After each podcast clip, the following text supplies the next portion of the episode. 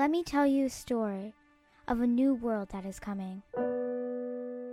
It is the story where brokenness is mended and justice is complete.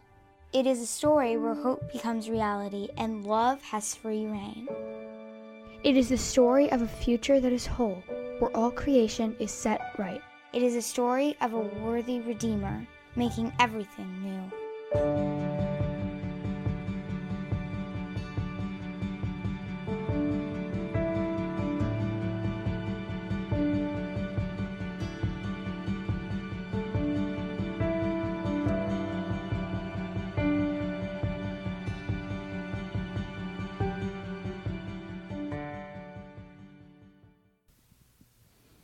Good morning once again, everybody.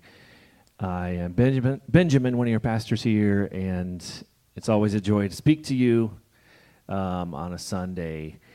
So, um, this is the last week of this All Things New series. And I don't know about you. Actually, I do know about you because a lot of you have told us how encouraging this series, this discussion has been for your heart. And I know that it has been for mine too. So, um, Brett's video uh, said that we weren't going to use any sports stories, but um, incidentally, I do have a sports story to start with today. But to be fair, I don't think I've ever done a sports story, so um, it's it's all good. Um, it was Super Bowl Fifty One, 2017, and if anybody um, here or watching online or listening on the podcast and you're an Atlanta Falcons fan, I'm I'm so sorry to tell this story. I apologize in advance, but um, anyway, the Patriots are favored to win this Super Bowl, um, but they they they were not looking like they were going to win. Stop me if you've heard this one, but they were down 28 to three in the third quarter. 28 to three in the third quarter. Um, so a lot of you know that they sometimes have some of the players mic'd up, they call it, right? So they put these little microphones in the helmets or something. I don't know where they put them, but they're mic'd up so that you can go back and listen to the players' commentary or their thoughts or whatever um, they're saying during the game. It's pretty entertaining. So uh, they had a mic on several players. One of them was a little five foot ten wide receiver from Kent State of all places, named Julian Edelman. He was mic'd up that night, and um, he stayed positive the whole game. Even when they were down all the way through most of the third quarter, he was encouraging. Every time the Falcons would score, he would lift everybody up. He wouldn't lose hope. And there was one phrase that he kept saying over and over. He kept saying something over and over. Guys, this is going to be one heck of a story. Fellas, this is going to be one heck of a story. This is going to be a heck of a story. He keeps saying it over and over. And if you remember this game, you know that he was right. It was a heck of a story. They proceeded to score 25 points by the end of the game to tie the game. So they had to go into overtime and won 34 to 28. It was is the biggest comeback win in Super Bowl history. It's almost like Julian Edelman already knew the end of the story. It's almost like he believed that it was going to end with their victory. And in that belief, I think it probably changed the way that he showed up. It changed the way that he played. It changed the way that he spoke to his teammates. And, church, we know the end of the story. We know that it's one heck of a story, and we know that it ends with victory and renewal and wholeness and righteousness and love that wins in the end. So, today, as we wrap up this series, we need to ask this question How does that hope, how does the hope of the coming renewal change us today? How does the end of the story affect the way that we live here and now. Here and now. If it's true at the end of the story that our bodies will be well and creation will be restored, and everything that's lost will be found and evil will be vanquished, then how does that affect the way that we live and love today? Now, traditionally in the Western church, or especially the American church, there have been kind of two answers to that question. Two answers to the question of if we know where this is all going, what do we do about it now? So, to really boil those two things down, they would be this saving souls or social justice. If you think about it, those have kind of been the two answers that the American church has kind of tried to offer up. We should be saving the souls, or we should be making everything just, social justice.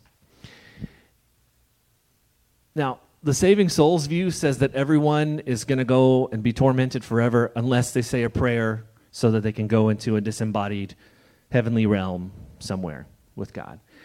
The social justice view says that we should put all the efforts, all the time, all the energy into working to right all of the inequality and injustice and abuses of power in the world. Now, do we want people to choose to follow the Jesus way, to see the Father through Jesus the Son? Yes. And do we want to work for justice and righteousness for the least and the last and the lost? Yes.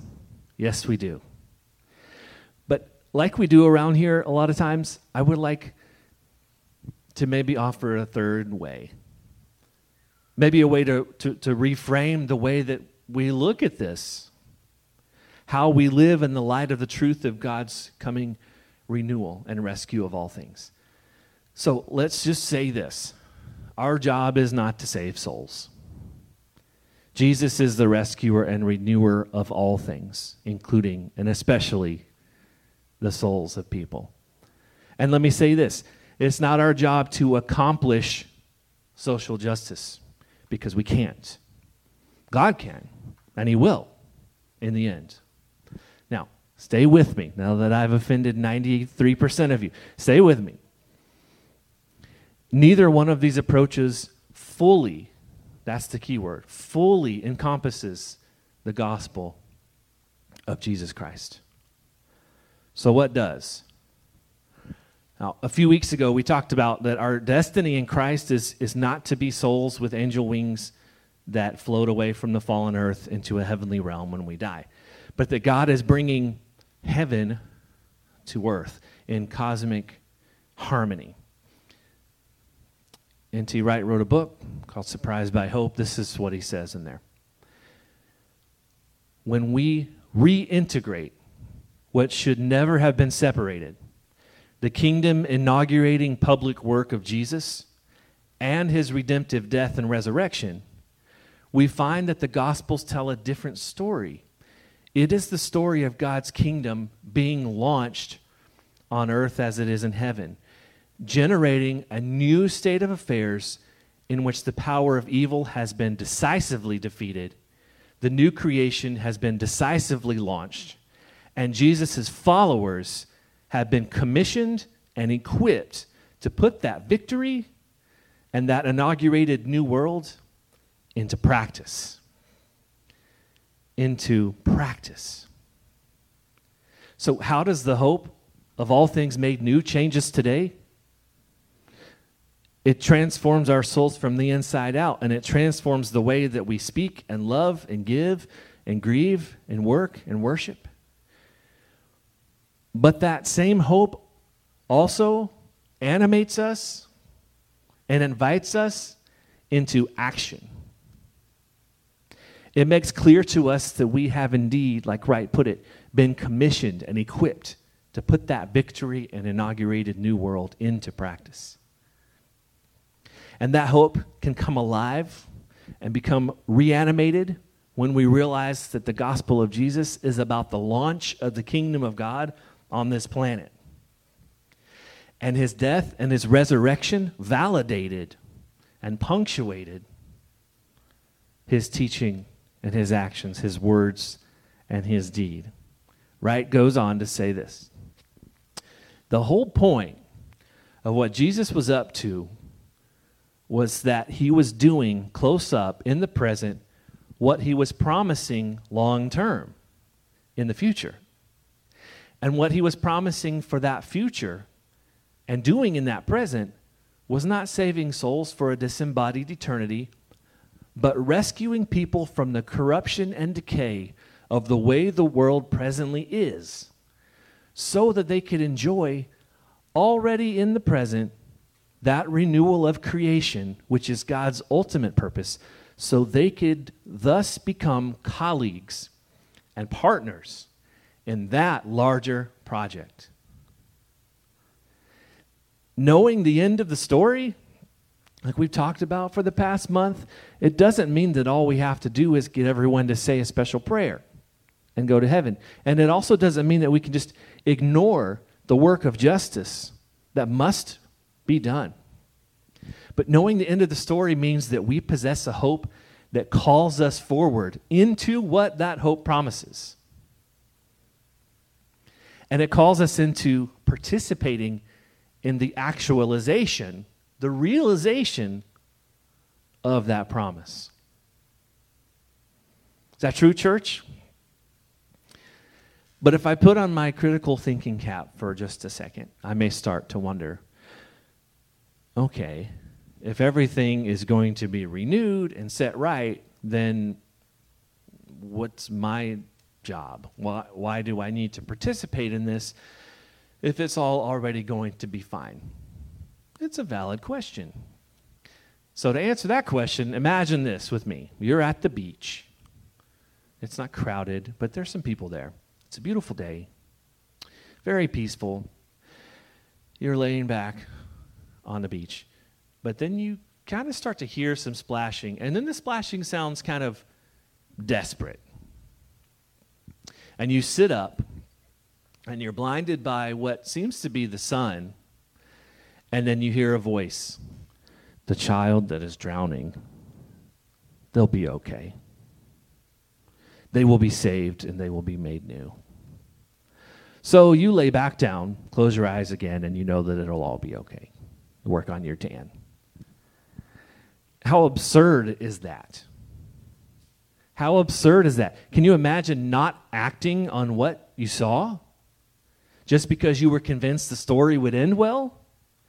Of course not. Of course not. It's like having a loved one that's terminally ill, but you somehow knew that they would survive the illness, so you just you just stop taking them to treatment. Throw away the medications. Stop praying for their healing because it's all going to be okay. Of course not. Of course we wouldn't do that. Because the knowledge of the end of the story does not absolve us of responsibility to participate in the renewal of the here and now. On the contrary, that knowledge charges us with the responsibility to participate. In other words, the coming shalom, the end of the story, the wholeness that's coming, is not a movie that we can sit back and watch and we know that it has a good ending.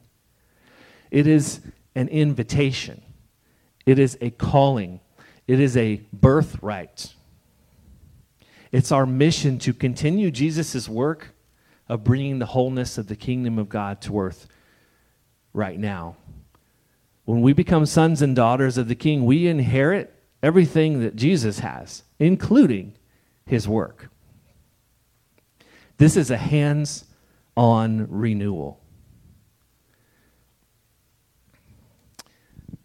Back to Mr. Wright. Because the early Christians believed that resurrection had begun with Jesus and would be completed in the great final resurrection on the last day, they believed that God had called them to work with Him in the power of the Spirit to implement the achievement of Jesus and thereby to anticipate the final resurrection in personal and political life, in mission and holiness.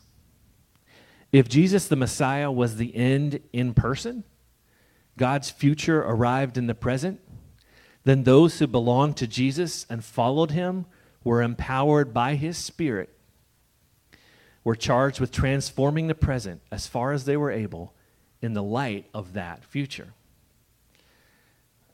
So we have this real and unshakable hope that we have begun to own, to grab hold of. That the end of the story is good and true. That all things will be made new. And that hope changes the way we live and love by transforming us on the inside and spurring us on to participate in that work. So, what does that look like? What does it look like to participate in building for God's kingdom?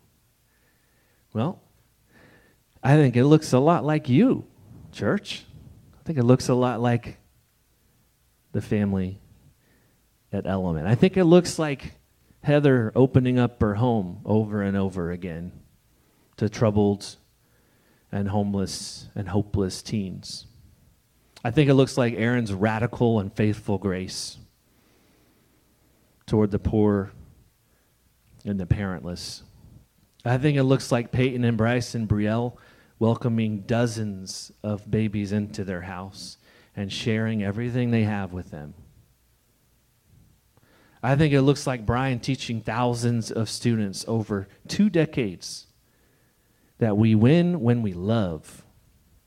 I think it looks like Nick and his comforting words to his patients before they get rolled back into life altering surgery.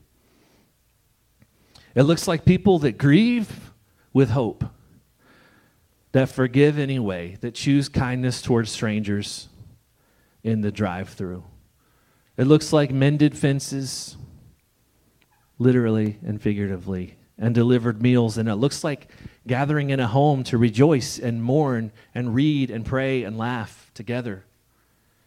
It looks like the fruit of the Spirit blossoming in our kids.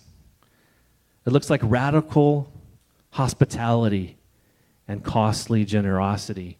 It looks like a group of Jesus followers that knows that life in the kingdom is too good to not pour out of us, too good to not be shared. It looks like people that choose to believe that we are already living in the kingdom of God here and now. People that agree with the new earth that was initiated by Jesus Christ and empowered by his resurrection. It looks like this from Eugene Peterson's book, Practice Resurrection. He writes The Holy Spirit formed the church to be a colony of heaven in the country of death. Church is the core element in the strategy of the Holy Spirit for providing human witness and physical presence to the Jesus inaugurated kingdom of God in this world. It is not that kingdom complete, but it is a witness to that kingdom. Church is an appointed gathering of named people in particular places who practice a life of resurrection in a world in which death gets the biggest headlines. The practice of resurrection is an intentional, deliberate decision to believe and participate in resurrection life, life out of death, life that trumps death, life that is the last word. Jesus, life. We are a colony of heaven in the country of death. It's like founding the Shire on the plains of Mordor. It's like building a playground on a battlefield. It's like planting a garden in a prison yard, a colony of heaven in the country of death. And we are this colony because we are all stewards of the kingdom of God that Jesus inaugurated. We carry kingdom seeds in our hearts. We are joint heirs with Jesus. We inherit everything that he gets including the continuation of his mission. Look at Luke 17. Once, on being asked by the Pharisees when the kingdom of God would come, Jesus replied, The coming of the kingdom of God is not something that can be observed, nor will people say, Here it is, or There it is, because the kingdom of God is in your midst. The kingdom of God is in our midst. a colony of heaven in the country of death. See, the kingdom of God is not something that we can arrive into. It's not about arrival. It is something we wake up to. It is something that we need a new way of seeing to behold it. So, this is our job. This is what we do with the hope that the end of the story is good. We love people into that kingdom, into that way of seeing. We love them awake into the reality of God's kingdom. We invite them to see that there's a new way to be human, a new life to live, a new way to relate and work and worship and give and serve, a new way to be a community. That this world is upside down and the kingdom we carry in our hearts in this heavenly colony is the right side up reality, where human flourishing is not only possible, but it is a way of life. That is how knowing the end of the story informs us today. Now, I have some more good news about the kingdom of God and the here and now, about building for the kingdom of God. So, kids, I'm going to put a picture up here. And you can tell me what we're looking at. What, what is that, kids? You can say it. A pyramid. The Great Pyramid of Giza, right? The big one. Khufu's pyramid. Did you know that that thing is about 4,500 years old? That's crazy. 4,500 years old. And did you know that it was one of the seven wonders of the ancient world? Yes. But did you know that it's pretty much the only one that's still standing, still intact? Because the other ones are gone. And I think it just goes to show, as amazing as this is, that it's still there after 4,000 years. That everything that we try to build and accomplish like this on earth, it's, it's going to fade away. Given enough time, Khufu's pyramid will go away. But here's the good news that I was talking about in Element and Church, capital C Church. Let this be an encouragement to your heart this morning because this has given me so much encouragement this week. This is an amazing truth to begin to own, and here it is. Anything built for God's kingdom will last. Is that encouraging? Anything built for God's kingdom will last. To N.T. Wright, one more time. He says, God's cre- recreation of his wonderful world, which began with the resurrection of Jesus and continues mysteriously as God's people live in the risen Christ and in the power of the Spirit, means that what we do in Christ and by the Spirit in the present is not wasted. It will last all the way into God's new world. In fact, it will be enhanced there. That's encouraging. And that sounds really good. But let's go to Scripture to explore this a little bit more in Luke 13. Jesus is teaching about the kingdom of God, what it is, and like he does, is using story, using parable, metaphor, simile. Verse 20. Again, he asks, What shall I compare the kingdom of God to? It is like yeast that a woman took and mixed into about 60 pounds of flour until it's worked all through the dough. Now, yeast is what makes the bread do what? Rise. That's right. It makes the bread rise. Millions of little microorganisms that are alive and working and spreading until the whole loaf of bread can rise. And that's what Jesus compared the kingdom to here. So, all of those acts of love and justice and mercy that we choose, that we were talking about earlier, any act that builds the kingdom of God and begs to differ with the darkness is like the yeast in the bread, causing the kingdom of God to rise up here and now. And that means that what we build for the kingdom of God, when we participate in the coming wholeness now, those things will last. Those things will remain part of the kingdom of heaven that comes to earth, and they will be enhanced and made perfect.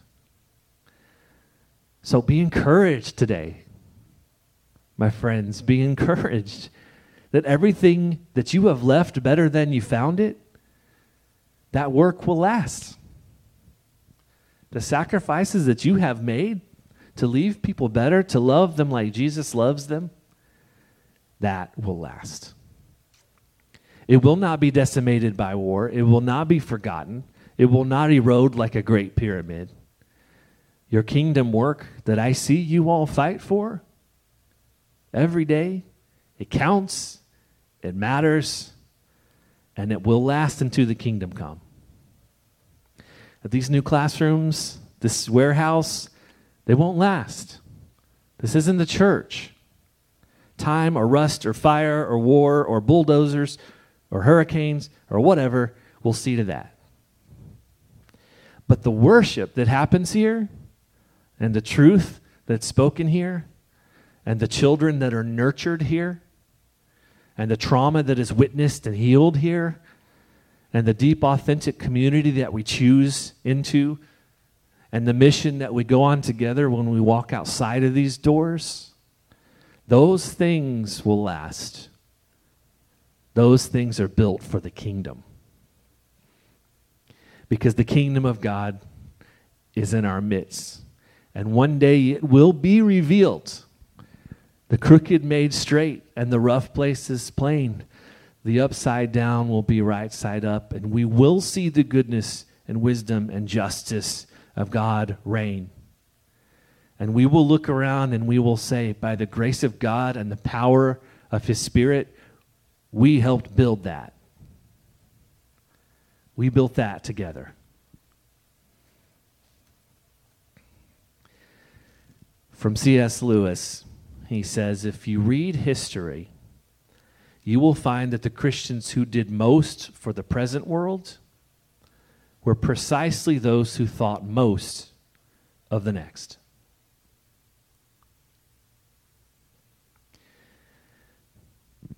That is why we must continue on the path of fully owning the hope of all hopes. That God is making it all new. Let's go back to Hebrews where we first started this whole thing. And band, you guys can come back up. From Hebrews 6 18 through 20. We who have run for our very lives to God have every reason to grab the promised hope with both hands and never let go. It's an unbreakable spiritual lifeline, or some of the other ones say, an anchor to our souls. Reaching past all appearances and right to the very presence of God, where Jesus, running on ahead of us, has taken up his permanent post as high priest for us. I invite you, church, I implore you to reach out with a childlike and an audacious faith and grab hold of that hope of redemption with both hands. Take it, own it. I think, I think we've begun to start to believe it. I think we've begun. But grab hold of it, church.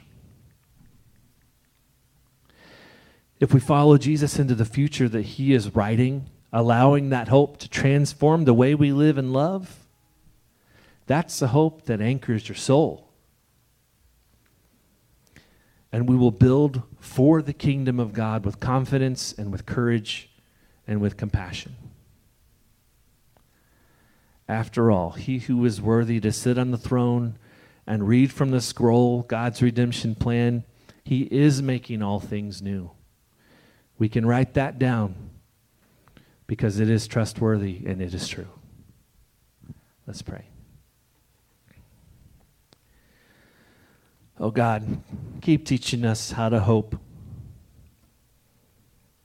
Keep teaching us how to hope.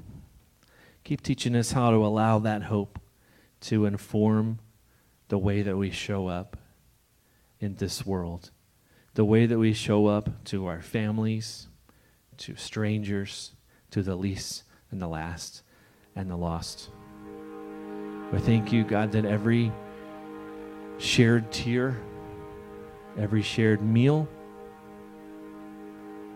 every mended heart, every act of compassion and mercy, that it counts and it will last because that is building for the kingdom that Jesus has already begun.